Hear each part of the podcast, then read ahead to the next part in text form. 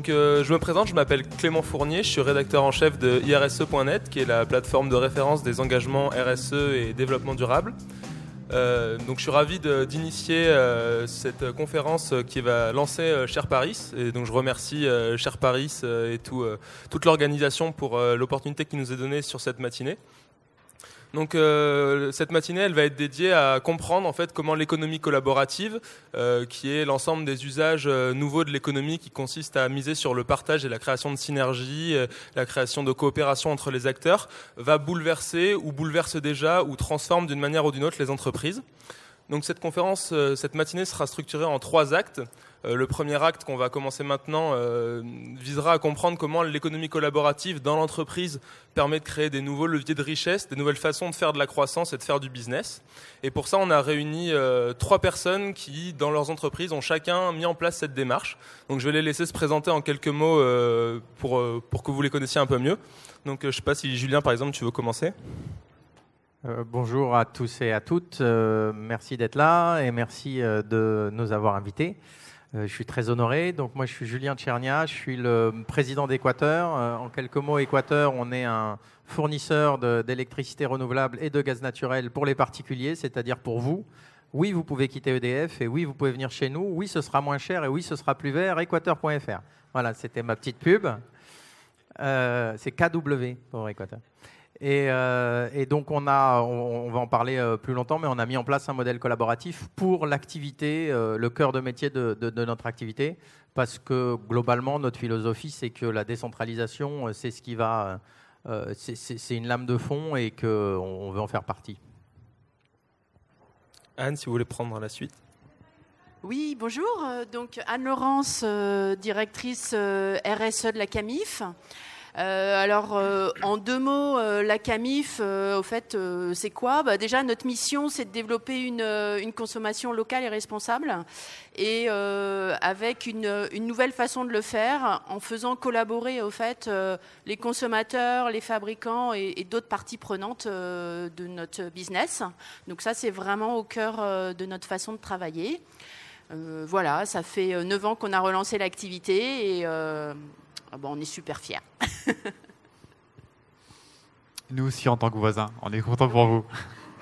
Euh, bonjour à tous. Donc, euh, Thomas de la Maïf. Euh, j'ai le plaisir en fait de m'occuper de la de l'économie collaborative et des pratiques émergentes avec une équipe d'une douzaine de personnes et, plein de collègues qui, nous aident à, faire tout ça. Et donc, on aura l'occasion d'en reparler, mais le, sujet en fait de la table ronde est complètement au, cœur de nos missions c'est-à-dire euh, comment on contribue à la transformation de l'entreprise, aussi bien sur le plan externe qu'interne, en essayant euh, de se nourrir de ce qu'on observe euh, de, des acteurs innovants sur l'économie collaborative en général, pour aussi développer des relais de croissance et, et, des leviers de diversification. D'accord, merci beaucoup pour cette petite présentation. N'hésitez pas, chacun, il y a un micro par personne, donc si vous voulez en garder un pour vous, ce sera très bien. D'ailleurs, je vais lancer les petites slides pour qu'on sache où on en est. Euh, donc voilà, on est sur ce thème, comment le collaboratif redéfinit les modèles de croissance de l'entreprise. Donc euh, finalement, en fait, la, question que j'ai envie de vous poser d'entrée pour commencer, c'est d'abord qu'est-ce que vous avez mis en place de collaboratif, chacun d'entre vous dans, dans, votre, dans votre organisation, et pourquoi vous l'avez fait? Donc euh, je ne sais pas s'il y en a un qui veut se lancer en premier pour expliquer, mais pour qu'on vous situe un peu mieux le rapport que vous avez à ce modèle collaboratif, à cette histoire de créer des synergies, des collaborations, des coopérations. Donc peut-être Thomas, si vous voulez commencer. Alors, euh, nous, on l'a fait en fait au départ euh, un peu en, apprenant, en autodidacte. Euh, on a commencé à être dans l'économie collaborative sans le savoir en 2009, 2010, en, essayant de répondre en fait à des, startups en particulier qui arrivaient avec des, des nouveaux usages sur l'autopartage, sur le covoiturage. Et puis en travaillant avec elle, on a vu aussi, euh, parce qu'il y, a un double sens dans votre question, en fait, il y a ce qui concerne l'offre et ce qui concerne l'organisation de l'entreprise. Et donc en travaillant avec euh, ces acteurs-là, on a découvert euh, des méthodes très agiles pour travailler, des cultures un peu différentes des nôtres, des valeurs d'équipe qui étaient très intéressantes. Et donc on a essayé de formaliser tout ça et on a décidé de l'installer dans le plan stratégique, dans l'organisation en 2015 avec la création de l'équipe. Du coup, en, deux mots, on aura l'occasion d'y revenir, sinon je, vais monopoliser toute la parole, mais euh, il y a un travail en fait qui consiste à accompagner euh, les acteurs innovants, les startups, en, en les assurant, leur proposant des choses euh, sur mesure. Aujourd'hui, on a sur plus de 200 acteurs de l'écosystème. et donc, on, a une vue sur les usages qui concernent l'autopartage, le, crowdfunding, l'échange d'habitation, les services de particulier à particulier, ce genre de choses. Et puis, on a, grâce à cette proximité avec elles, réussi à, euh, euh, j'en perds un peu mes mots, on a réussi en fait aussi à euh, finalement développer cette culture un peu start-up en interne, tout en assumant qu'on était un grand groupe. Voilà. Du coup, j'aurai l'occasion d'y revenir, mais on a développé tout un, management partagé et tout un tas de choses en interne qu'on essaye un petit peu d'élargir au reste de, la boîte.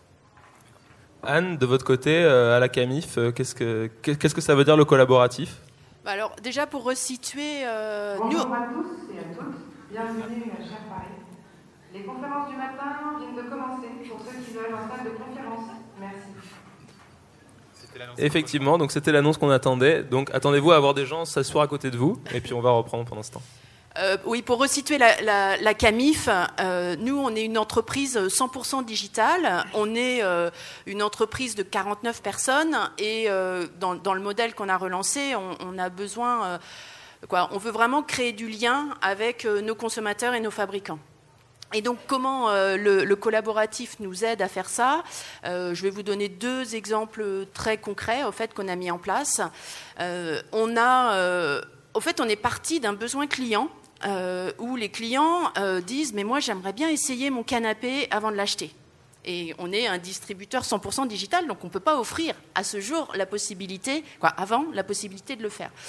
Et on a rencontré une start-up euh, également qui a mis en place un, un, outil de service de mise en relation de clients où là, au fait, le distributeur, euh, ben, on va dire, s'efface et ça permet de mettre en relation des clients pour parler du produit qu'il a acheté et de pouvoir aller justement aussi aller le tester chez son voisin. Je prends un exemple. Euh, ben, Thomas a acheté un canapé à la Camif. Moi, j'ai envie d'acheter un canapé à la Camif et grâce à un petit bouton sur la fiche produit, euh, je peux me mettre en relation avec Thomas, euh, qui soit me donne des, informations par téléphone ou par mail, ou soit me propose, parce qu'il habite à côté de chez moi, à Niort, euh, d'aller l'essayer chez lui. Et là, au fait, c'est vraiment partir d'un besoin client, d'utiliser le digital pour ben, mettre en place du collaboratif. Euh, ça, c'est un premier exemple qui est, très fort parce que c'est une vraie euh, contrainte euh, et un frein d'Internet. Ce n'est pas une proposition indécente. Non, non, ce n'est pas une proposition indécente, pas du tout. et ça, c'est le premier exemple. Et le deuxième exemple également où on met le, client au, cœur de la, du collaboratif. au fait, on a développé des produits en co-création avec les consommateurs. Et euh, lors euh, du Tour de France, on fait des ateliers créatifs avec des consommateurs chez le fabricant où on met les ouvriers, les collaborateurs de la CAMIF et euh, les clients de la CAMIF à imaginer les nouveaux usages de demain. Et euh, comme ça, très concrètement, en 2014, il y a eu un client qui nous a donné l'idée de faire un bureau connecté parce qu'il en avait marre d'avoir plein de fils et il voulait avoir euh, un usage simple pour recharger son téléphone. Et on a développé euh, en six mois un bureau connecté grâce au collaboratif, grâce à la co-création. Voilà. D'accord, c'est intéressant. Euh, maintenant, je voudrais demander à Julien, bon, pas m'expliquer à moi, parce que moi, je suis déjà client d'Équateur, donc je connais un peu le principe, mais tous ceux qui ne connaissent pas, euh, c'est quand même quelque chose d'intéressant. Donc, expliquez un peu qu'est-ce que c'est le collaboratif chez Équateur et euh, pourquoi vous avez mis ça en place aussi. Alors, merci d'être client, Clément. donc nous, on est parti de, notre métier et après du besoin client, nous aussi. Au tout départ, la société a, a, deux ans, on est sur le marché depuis un an, donc on a pu partir d'une feuille blanche.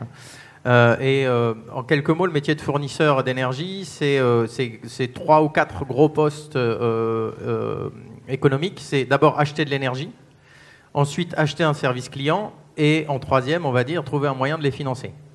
Et tout ça, ça veut dire qu'on a un business model assez contraint au niveau du prix, puisque l'énergie, c'est un prix, c'est la bourse, puisque les gros call centers, les téléperformances, pour ceux qui connaissent, ou, ou les web help, etc., ont tous à peu près le même prix.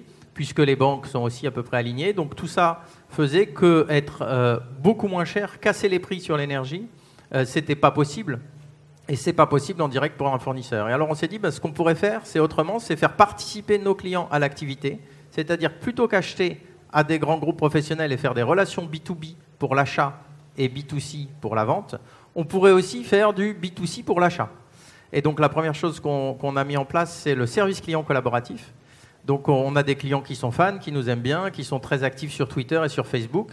Et on s'est dit, bah, certains d'entre eux ont peut-être du temps et envie de, revenus supplémentaires. Et donc on a mis un modèle euh, où euh, un client auto-entrepreneur va nous demander, euh, être sélectionné, un peu formé, et ensuite il s'inscrit quand il le souhaite sur la plateforme et il répond en direct à nos clients et il est rémunéré pour ça. et donc ben, on, on démarre là-dessus. Le rêve étant qu'à terme, on n'ait plus besoin des gros call centers euh, institutionnel, mais que simplement nos clients le fassent. Euh, pour la petite anecdote, avantage numéro un qu'on n'avait pas prévu, euh, c'est que maintenant, on a des gens qui répondent sur le chat et sur Facebook le dimanche, le soir à 23h, alors que ce n'était pas du tout l'ambition, mais finalement, ça nous donne un service en plus. Vous pouvez poser une question à Équateur sur Facebook le soir à 23h, et assez souvent, euh, on va vous répondre. Alors c'est le assez souvent, c'est je peux pas, c'est pas déterministe, mais euh, euh, c'est statistique.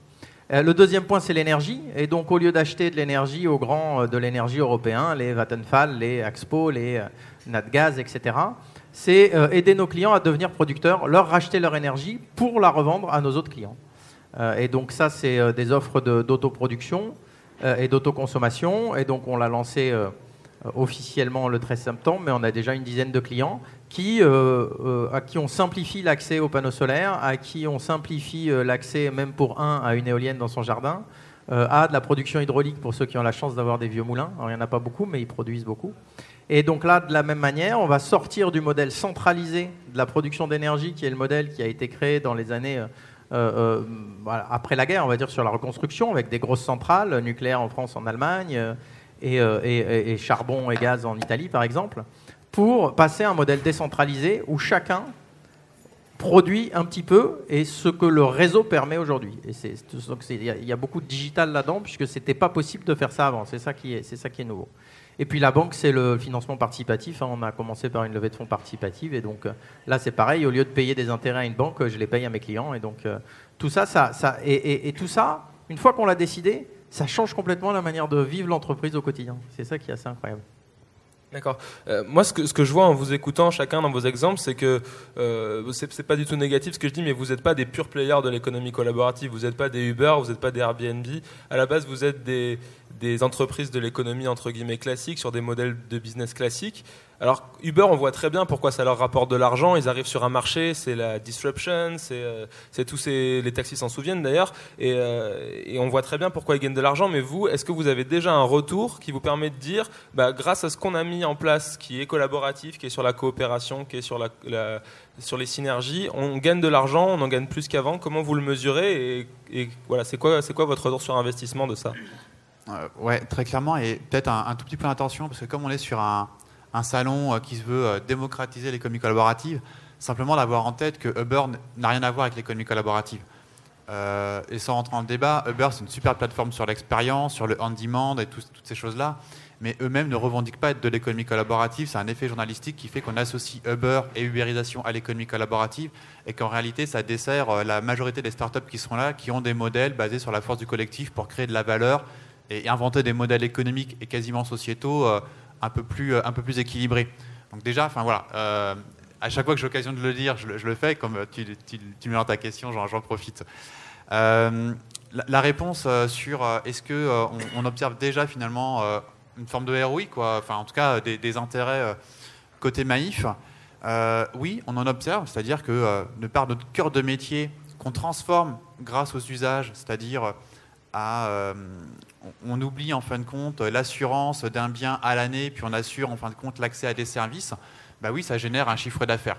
Ça génère un chiffre d'affaires, mais si on, est, euh, si on relativise, si on regarde la somme de tout le chiffre d'affaires généré par toutes les startups qu'on assure depuis le moment où on l'a fait, ça reste epsilon par rapport en fin de compte au, marché euh, qui est celui d'un assureur. Et donc en fait, ce qui est extrêmement intéressant, c'est vraiment la nécessité de se dire je suis ancré dans le présent et j'accompagne là maintenant des entreprises jeunes, innovantes, on va dire, petite comparativement à ce qu'est un assureur. Mais je sais qu'en fait, ça va être un relais de croissance à long terme. Et donc finalement, euh, l'effort à fournir et la question du ROI, elle n'est pas tant immédiate là maintenant que euh, en, se projetant. C'est-à-dire, est-ce que dans 10 ans, euh, je vais pouvoir en fait avoir un relais de croissance parce que je vais assurer des pratiques qui seront ce qu'on appelle mass market, qui vont toucher tout le monde partout dans le monde. Et là, d'un point de vue purement financier, j'aurai un vrai relais de croissance digne de ce nom. C'est vraiment là quand on prend comme indicateur purement les, euros comme chiffre d'affaires. Ensuite, ce qu'on constate là tout de suite maintenant, c'est euh, ce, que j'aime bien appeler des, externalités positives. C'est-à-dire, euh, euh, c'est vraiment cette logique où ce qu'on fait avec les startups nous permet de nous hybrider, de nous transformer, et on le trouve dans nos process. Je vais vous donner un exemple très concret.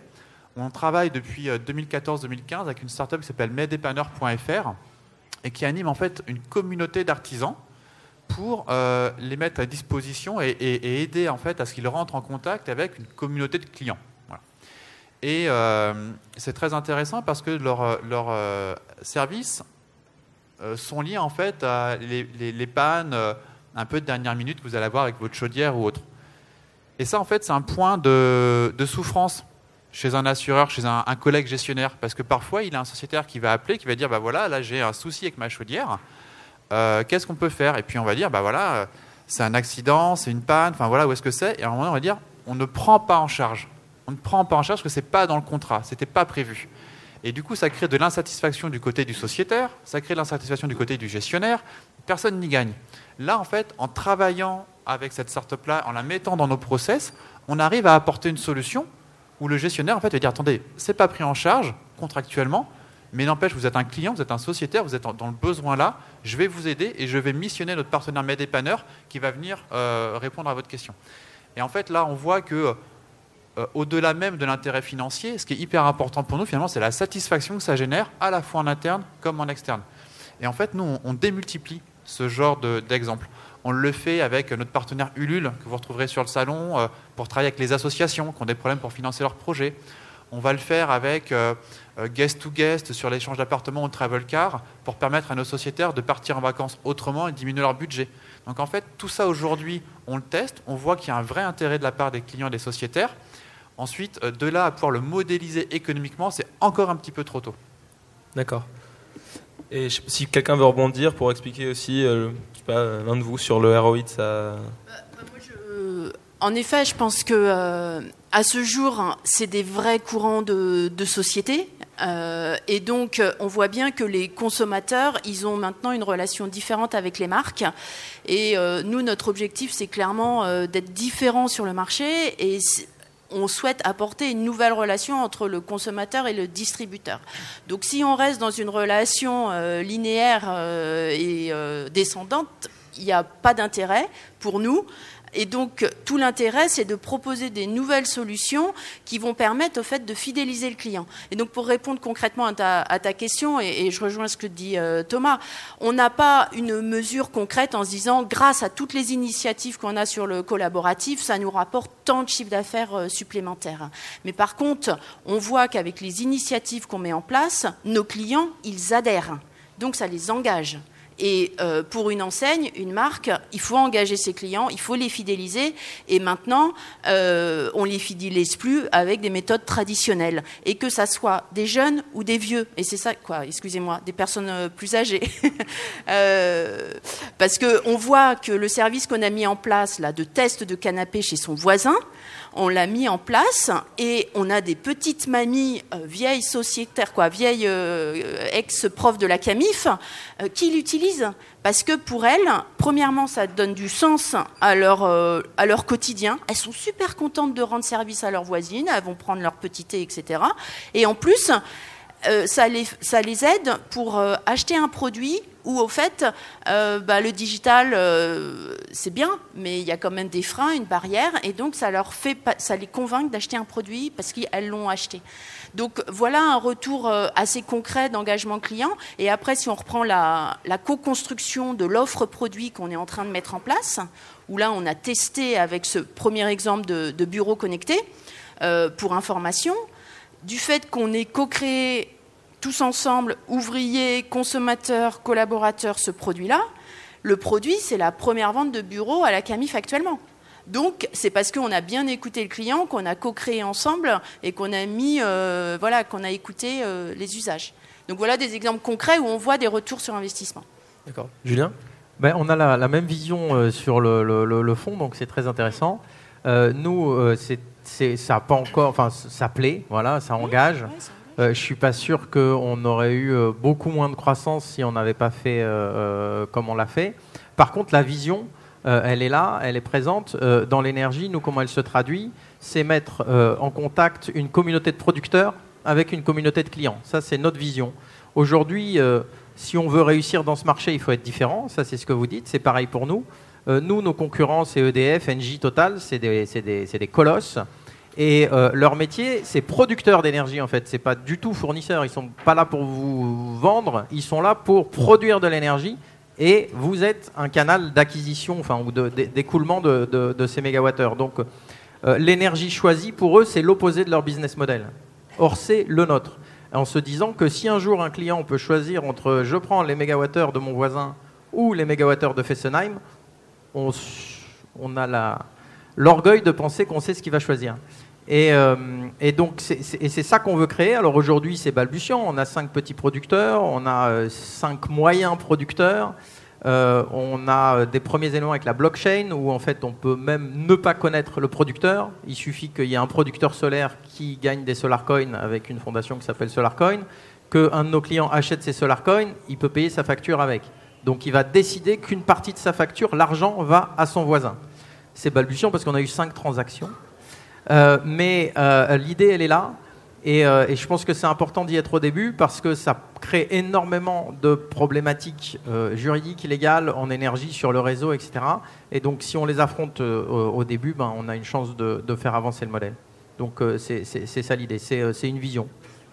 Mais justement, en parlant des, des freins juridiques, j'allais justement vous poser une question sur les freins dans une entreprise euh, classique, ça doit quand même être assez compliqué de mettre en place ces mécanismes. D'une part parce que, bah, comme vous l'avez tous dit, il y, a des, freins euh, dans les habitudes de consommation, il y a des freins juridiques, assurer quelque chose qui n'est pas contractuel, faire de l'autoconsommation alors que ce n'est pas forcément juridiquement très, facile, euh, mais aussi la, mise en réseau, parce que vous avez tous parlé des startups avec lesquelles vous travaillez. est-ce que ça prend pas beaucoup de temps finalement de se mettre en réseau pour faire ça? Et est-ce que le temps que ça demande, l'énergie que ça demande de s'investir là-dedans, ça vaut vraiment le coup pour une entreprise? Il y a presque deux, voire trois questions dans la question, mais du coup, pour évacuer la partie euh, réglementation, euh, on n'y échappera pas. Je veux dire, les innovations, les technologies ont toujours euh, précédé des adaptations ou innovations réglementaires. Donc, dans des pays peut-être comme le nôtre, où c'est vrai qu'on est très stabilisé d'un point de vue réglementaire, bah, peut-être que ça crée un peu plus de points de friction et de tension que, que dans d'autres pays, mais de fait, euh, les, choses vont évoluer dans la douleur, pas dans la douleur, mais elles vont évoluer, que ce soit la réglementation sur l'énergie, l'assurance euh, et, toutes ces choses-là, le, rapport au travail, enfin voilà, on, le voit bien. Donc, euh, bah oui, il y a des pionniers, c'est le lot des pionniers que de, quand on part à la découverte de nouveaux modèles économiques, sociétaux, etc., bah, de se confronter à ça, et c'est normal qu'on accompagne aussi finalement les, les, régulateurs, les législateurs pour leur faire comprendre, leur faire voir ce qui se passe. Sur la deuxième partie de la question, c'est un avis peut-être un peu personnel, mais moi je pense que c'est vraiment une histoire de personne. C'est une histoire en fait euh, d'aspiration presque personnelle dans des groupes comme les nôtres, de ceux qui ont envie, pas envie de travailler avec ce genre de choses, qui ont envie de découvrir, sortir de leur zone de confort, et qui vont rencontrer du coup euh, en dehors de leur entreprise, bah, finalement des, euh, des, partenaires avec lesquels il va y avoir, comme on dit, un bon fit et, tout de suite une accroche, parce qu'en fait dans nos sujets, il n'y a rien qui est jamais très figé on peut pas travailler, enfin on change complètement le rapport au travail. On n'est pas dans une logique, j'ai un cahier des charges, je suis commanditaire, je passe une commande, je fais, les recettes et je regarde si ce que le partenaire m'a offert est conforme à ce que j'avais demandé. On est en permanence dans le challenge, la co-construction, euh, l'itération ensemble. Et euh, en tout cas, je crois que c'est euh, peut-être l'une des explications euh, de euh, ce qu'on peut peut-être appeler une petite réussite à la Maïf hein, sur, sur l'EcoCollab. Ça vient vraiment de ça, c'est-à-dire avoir réussi à trouver euh, en interne de la Maïf plusieurs personnes qui avaient envie de ça et qui, au-delà même de leur fonction, avaient le mindset pour travailler en fait avec, j'allais dire, des gens bizarres, des, start-upers, des porteurs de projets. et finalement, la, rencontre a été assez vertueuse. Donc, ça prend du temps ensuite pour le déploiement et l'industrialisation de ça à l'échelle de l'entreprise, puisque si je prends l'exemple de mes dépanneurs, on a vraiment accéléré euh, cette hybridation en 2016 quand on a réussi à faire le lien avec les métiers dont le quotidien c'est de gérer des sinistres. Euh, mais par contre, euh, découvrir ces startups-là, aller à leur rencontre, imaginer des choses, mettre en place des petits projets qui sont devenus des gros projets, ça s'est fait assez rapidement parce qu'il y avait ce, mindset et cette forme de, de convergence des aspirations. Donc, J'aime bien ce mot-là parce que c'est une forme de marketing du futur. Quoi. Il y a les besoins, il y a les attentes, et maintenant, grâce aux pratiques collaboratives, on rajoute euh, la réponse aux aspirations. D'accord. Bah, n'hésitez pas à rebondir hein, sur les questions. Nous, sur euh, l'équipe, est-ce que euh, c'est compliqué En fait, c'est devenu naturel? c'est difficile au début, dans tous les métiers. J'ai une anecdote, c'est avec les, informaticiens. Donc, on est une société très digitale où 80% des gens sont des informaticiens. Et on s'est lancé le 13 septembre 2016. Par contre, on a ouvert avant à une communauté de bêta-testeurs parce que euh, voulait se créer une petite base client et tester. Mais c'était qui on? C'était mon associé et moi. Et on est allé voir euh, des, clients euh, sur Facebook et on leur a dit est-ce que vous êtes prêts à prendre un risque, à passer chez nous et à tester? Eux, ils ont dit bingo. Et les informaticiens étaient un peu angoissés à l'idée d'annoncer à des gens et de, faire tester leurs produits avant. Et, et, au bout de deux semaines, il y a eu tellement de retours sur les bugs qu'il y avait et chaque fois des retours positifs, c'est-à-dire jamais, euh, jamais agressif, c'est toujours tiens, j'ai trouvé ça, j'ai trouvé ça, j'ai trouvé ça. Que à la fin, maintenant, c'est les informaticiens, ils annoncent tout de suite les nouvelles versions euh, sur, sur, sur, la communauté des bêta-testeurs Facebook. Et, euh, et, ça devient presque bah, quelqu'un qui. C'est notre équipe test, en fait. Et, et ça se fait de manière très, agréable. Et en plus, pour les bêta-testeurs, bah, ils, vont, ils vont remonter, ils vont faire des propositions sur des nouvelles fonctionnalités. Et les informaticiens, comme ça, restent en contact avec des clients, comprennent pourquoi ils travaillent, ça devient très très vertueux. Et là où au départ ils avaient peur de s'adresser à un client, euh, maintenant, euh, euh, ils y vont avec, avec un peu d'anxiété quand ils savent qu'il n'est pas tout à fait stable, mais avec envie quand même. C'est très intéressant ce changement de mentalité. le premier bain est difficile, et après, c'est vraiment bien. Moi, je pense que ça dépend des cultures d'entreprise également. Entre euh, Maïf, Camif Équateur, on n'a pas les mêmes euh, euh, dimensions d'entreprise, on n'a pas le même historique. Et donc, pour faire bouger les choses, ben, tout dépend de l'organisation actuelle de l'entreprise. Après, je pense que là où on, se rejoint, c'est que on teste les choses.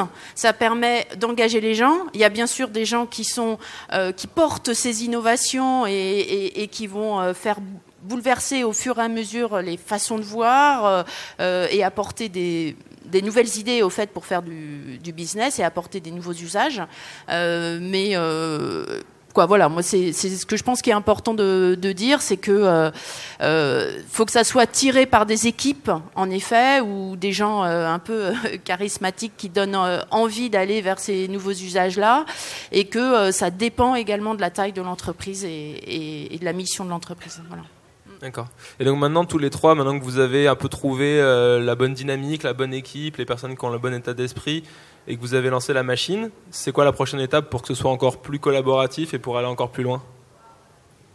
Il y a encore beaucoup euh, à lancer la machine hein, chez nous. Euh, et donc, c'est y mettre plus d'énergie et, être encore plus ouvert à, à toutes les opportunités. on a quand même toujours tendance au bout d'un moment à revenir dans sa zone de confort et à ne discuter qu'avec les gens qu'on voit.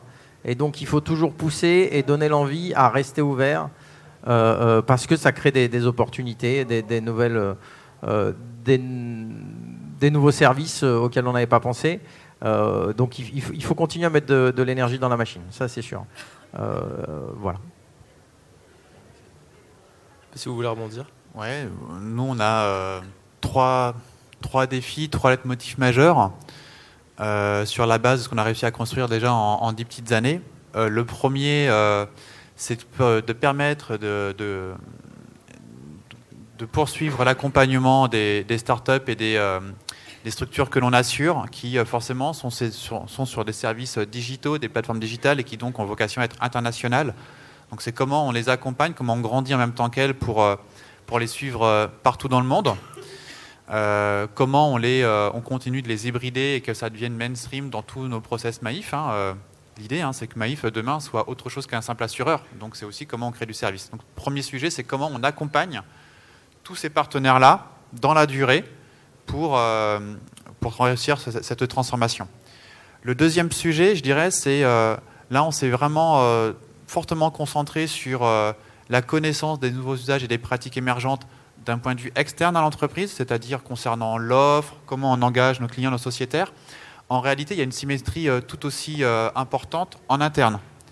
Et donc, euh, l'un des défis actuels, c'est aussi de travailler la culture de l'entreprise Maïf, contribuer aux réflexions sur comment elle peut gagner en fluidité, en agilité, parce que les défis, en particulier dans notre secteur d'activité, sont tellement nombreux qu'il faut, j'allais dire, repenser non plus le mindset des individus par individu, mais le mindset de l'entreprise pour, pour mettre toutes les chances de notre côté pour non pas subir l'avenir, mais, mais le préparer et, peser dedans en, prenant, en faisant des choix sur comment on va exploiter les technologies qui vont arriver, comme l'intelligence artificielle, ce genre de choses. Et du coup, en fait, ces pratiques émergentes et ces nouveaux usages, il y a aussi un intérêt à les comprendre et à les, à les, à les mettre en place en interne.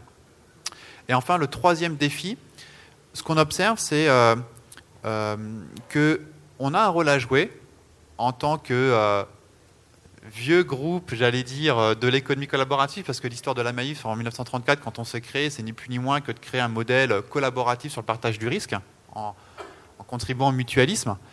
Et en fait, c'est d'être conscient de nos forces et, et, avec humilité et modestie, malgré tout, faire sortir des projets qu'une start-up pourrait pas faire. C'est-à-dire assumer qu'on est finalement une vieille start-up de 1934 qui a grandi, qui a réussi et retrouver en fait un peu cet esprit pionnier pour euh, sortir des projets qu'une start-up ne pourrait pas faire parce qu'elle n'aurait pas notre, histoire et, nos atouts, mais peut-être les faire avec elle. Donc aussi sortir des projets from scratch auxquels on croit et qui vont être nos propres, nos propres relais de croissance. Donc voilà, c'est trois défis importants pour nous sur les, prochaines années. Anne, pour conclure, et puis après on va prendre une ou deux questions dans le public si vous avez un mot à rajouter bah, Nous, notre, euh, notre vrai défi, hein, mais c'est ce qu'on a commencé à faire, mais là, c'est de le déployer de façon euh, extrêmement forte, au fait.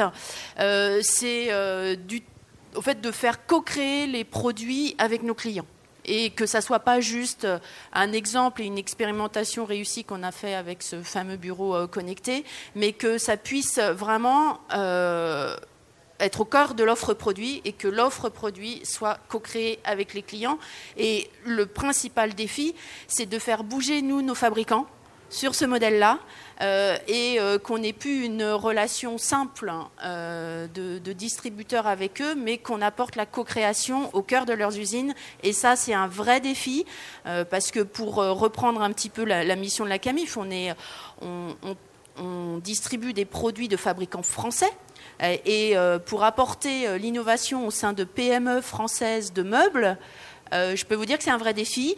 on, a l'énergie pour le faire, euh, on a l'agilité aussi pour le faire, qu'on n'a pas d'autres gros groupes, euh, mais malgré tout, il faut aller vite. Et on voit qu'il y a beaucoup de choses qui se passent en ce moment euh, sur justement la co-création de produits, d'offres, de produits ou de services, et qu'il y a vraiment les mentalités à faire changer. Nous, on a cette mentalité-là, on a cette conviction.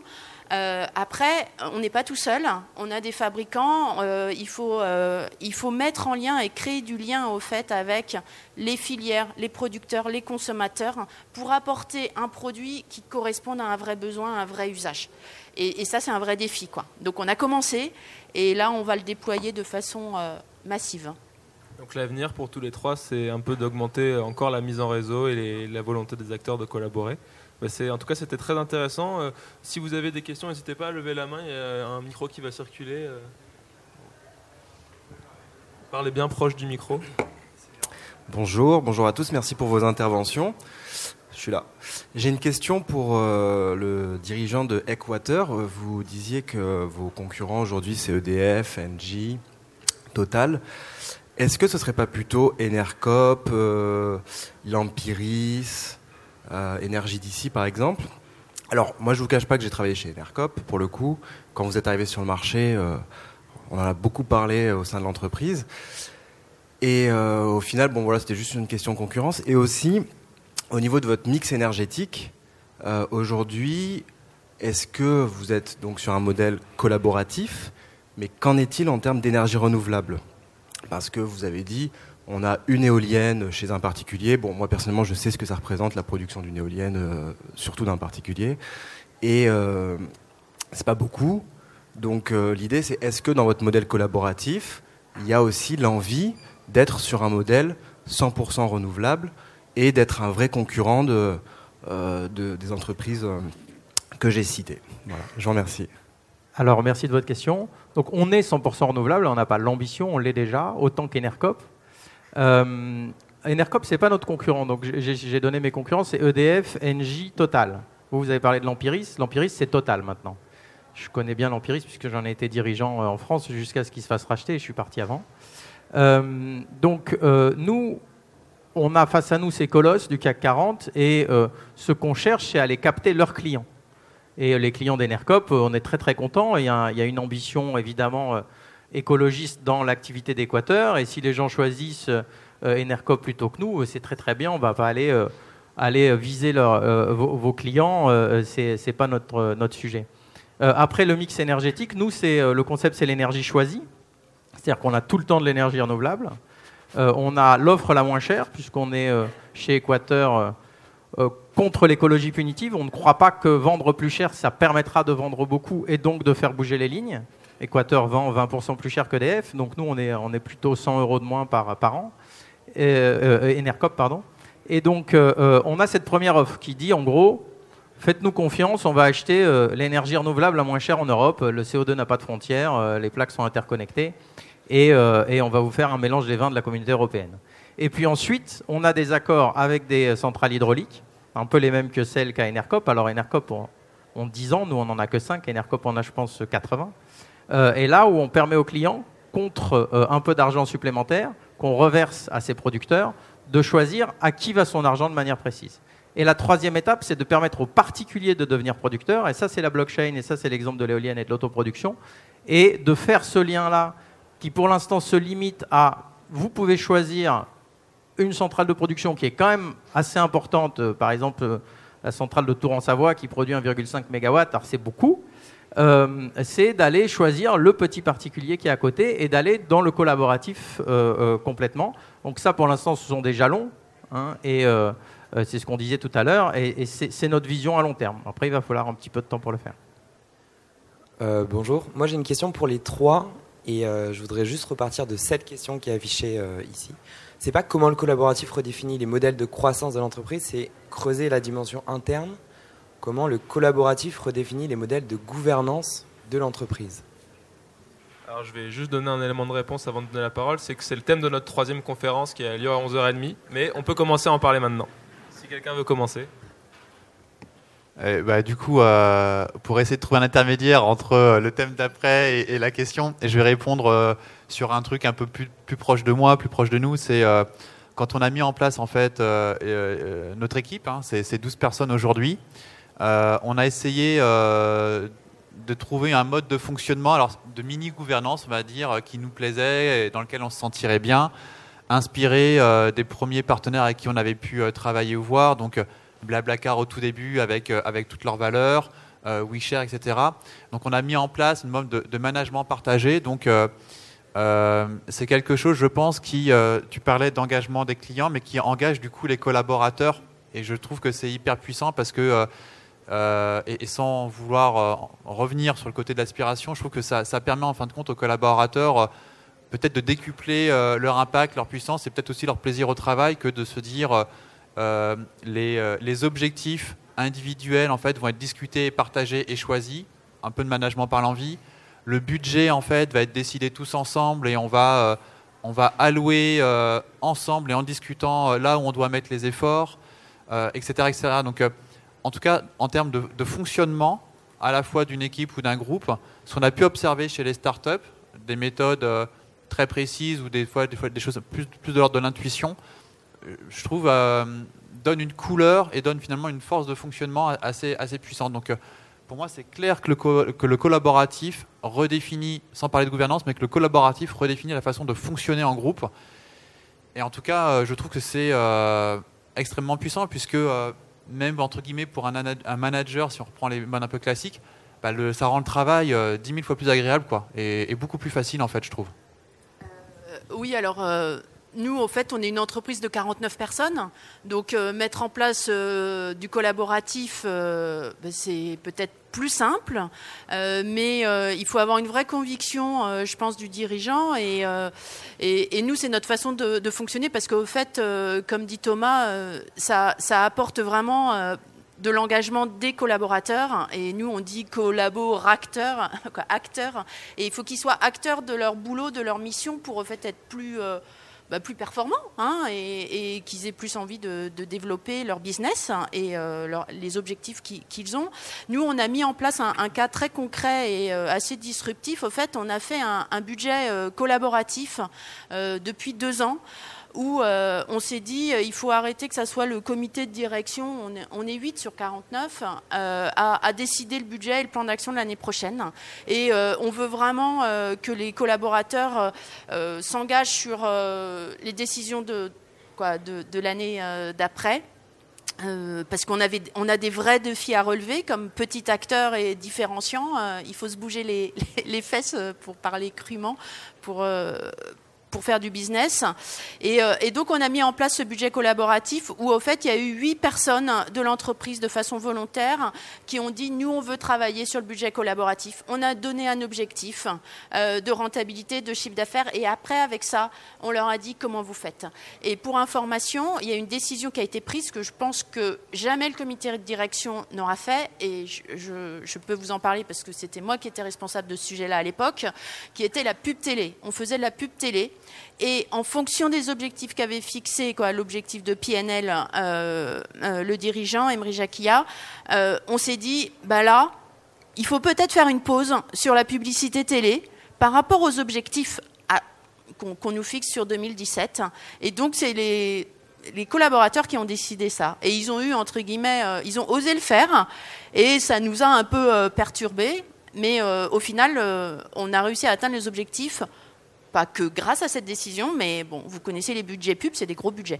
Euh, donc, euh, donc voilà, au fait, c'est comment les collaborateurs réussissent à saisir des, des enjeux de la boîte et à, faire bouger les lignes plus vite, parce que quoi, ça bouge vite le business et donc il faut être super agile. Non, ben nous on est 25, donc la gouvernance c'est pas encore un mot qu'on utilise euh, dans la boîte. Nous on, a deux ans, donc enfin j'ai pas, on, est on est né comme ça, donc je n'ai rien à rajouter. J'aurais vraiment aimé prendre d'autres questions, mais comme on a une autre conférence qui commence dans moins de 10 minutes, euh, ça va pas être possible. Je vous laisse la liberté de vous jeter sur nos intervenants avant qu'ils descendent pour leur poser vos questions. Je leur ai pas demandé leur avis, mais euh, a priori, ils devraient vous répondre quand même. Et euh, donc voilà, donc là on parlait de la gouvernance. Sachez que si ça vous intéresse, à 11h30, on a une troisième conférence qui va traiter de ce thème-là, de comment intégrer du collaboratif dans le management de l'entreprise. On parlera, on parlera holacratie, on parlera management agile. Et puis dans 10 minutes, vous avez une seconde conférence qui va plutôt traiter de l'économie circulaire, c'est-à-dire comment l'économie collaborative permet de rentrer dans l'économie circulaire et de lui apporter euh, quelque chose. Donc je suis ravi que vous, soyez, vous ayez été aussi nombreux malgré euh, leur, euh, avancée du, de la conférence. On a eu un peu de retard, donc j'en suis désolé et j'espère que ça vous a intéressé. Et j'espère vous revoir aux autres conférences. Et bon salon à tous.